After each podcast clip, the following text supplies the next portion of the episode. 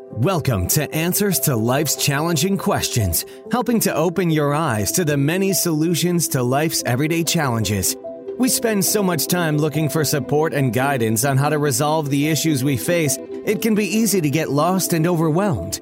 Join in as we provide practical and professional advice to help guide you towards overcoming your barriers and finding the hope that will reignite your passion and help you live a happy and healthy life. Now, please welcome your hosts, Dr. Pamela Jordan and Dr. Craig Dossman. Welcome to Answers to Life's Challenging Question. I'm Dr. Pamela Jordan. And I'm Dr. Craig Arthur Dossman. We'd like to thank you for joining us today. And we'd like to thank for all of you who have subscribed to our podcast. We want to encourage you to please subscribe so that you get notified every time we post a podcast. And if you enjoy what you're listening to, please give us five star rating. We are so grateful for our listeners and we're excited to get started today. David, let's take our first question. All right, so the first question reads This guy I was seeing died last year. I'm still in shock. I can't seem to get past this. My friends think that I should be over it by now because it's been over a year and a half. But I can't stop thinking about it. I'm pretty sure we were in love. At the time of his death, we were on a break because he requested that we take a couple of months off to see if we really loved one another. But now I feel guilty about knowing that he died alone. If I had been there, I would have gotten him to the hospital. I could have saved his life. He might be alive today if I had been there. How do I get past this guilt and the loss of a best friend, a former lover, and somebody that I was meant to marry? How do I get past the guilt and pain of losing him? And how do I start over again? Please help me. And it's signed Francis. Well, thank you, Francis, for your question. Our condolence to you for the loss of your friend and loved one. Losing someone oftentimes brings with it a lot of questions. With there's five stages of grief. You go through, you know, anger, you go through denial, you go through the resentment, and you begin to question whether or not, what if, could have, if I had been there. I really want to, you know, encourage you to try not to go down that path of questioning had I been there, it could have been different. I could have saved him. All of us don't know when it is our time to go. And nothing that you could have done differently could have changed it. I do want to encourage you if you are still grieving and it's been a year and a half that it is possible that you do need some therapy someone to speak with someone to process your grief with. And so i really want to encourage you and we'll put a link in our podcast for you to seek help. They have group sessions for those who are grieving the loss of someone. I don't know if you're loved one died as a result of COVID 19 or if it was something else. But whatever the reason is, you are still hurting. There's no time limit on grief. So I want to let you know, even if your friends are telling you it's been a year and a half, there's no time limit. All of us grieve differently. But I do want to encourage you to find someone that you can talk to so that you can process these feelings of guilt that you're going through and to help you feel supported by someone who can hear you and to process what you're going through. Dr. Dossman? I agree, Dr. Jordan. Wonderful thoughts, especially dealing with the stages of death and how we respond to the loss of loved ones.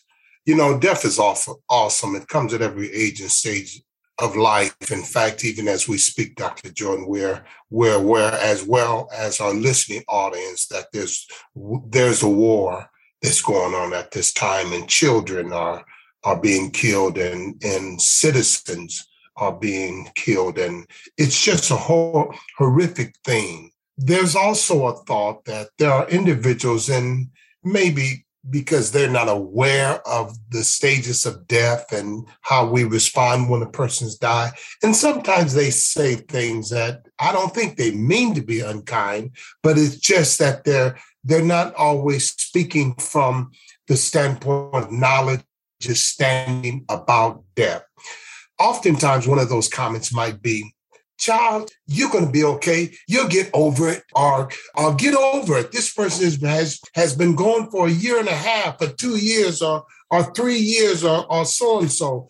Get over it. But I would like to share with those individuals that when it comes to death, you never get over the loss of someone who you hold dear. You never get over it. You only get through it. And the process of getting through the death of someone that you love is one thing I would suggest, Dr. Jordan, is to think about memories, precious memories that allow us, as I often said, with us to smell the roses during the winter times of life's experience, uh, memories. And one thing that I do, Dr. Jordan, is that I honor my loved one and I honor my ancestors is that whenever I have a loved one who passes, what I'll do is that I might ask a family member, do they have like a tie or watch, something that is important to them that you wouldn't mind sharing that with me? So that can also be a part of my memory of that individual. So even right now, Dr. Jordan, as I speak, I'm wearing the watch of John Jones.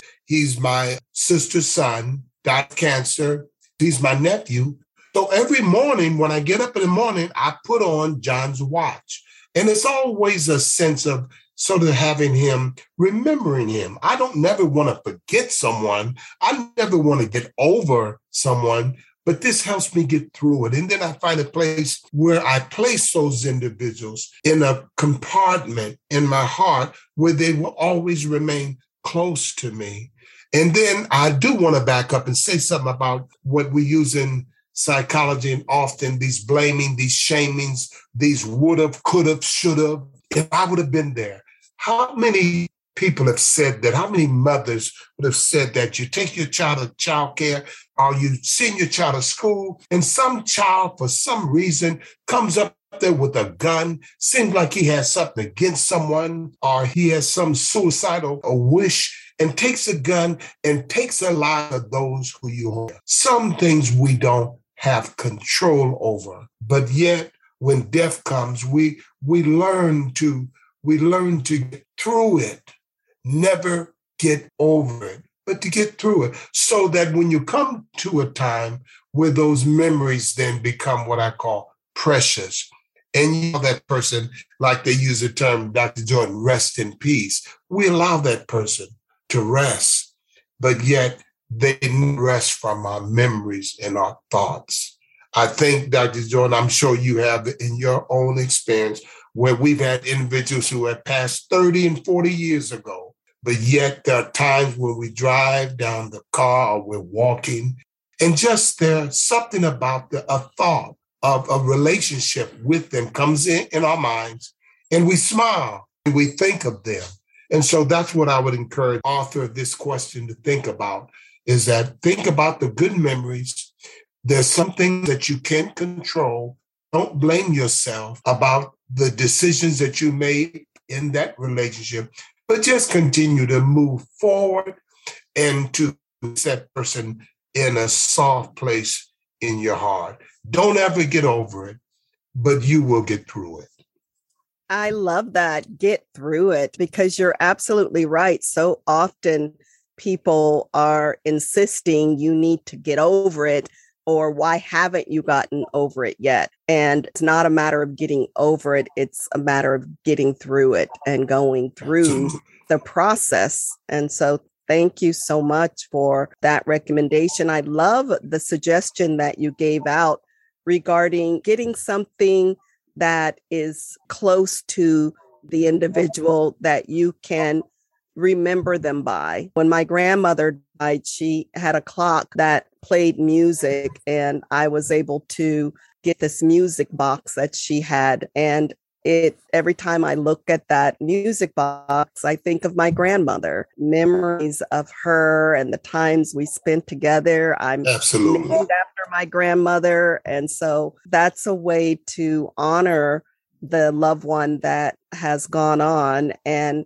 it gives you an opportunity to just reflect on the good times. Also, you mentioned that he was the one that you were hoping to marry, your soulmate. I want to encourage you also, another thing you can do is create a scrapbook. Gather pictures, trips that maybe you've taken, and put together yes. a scrapbook for just to remember him by. And whenever you want to sit and think of the individual, you can pull out the scrapbook, go through the photos, and just really reminisce on love you shared and the time you had with him. So thank you so much for your question. I want to encourage our listeners if you are enjoying what you're hearing, please go to the podcast and select subscribe. I want to encourage you if you like what you're hearing, please give us five stars.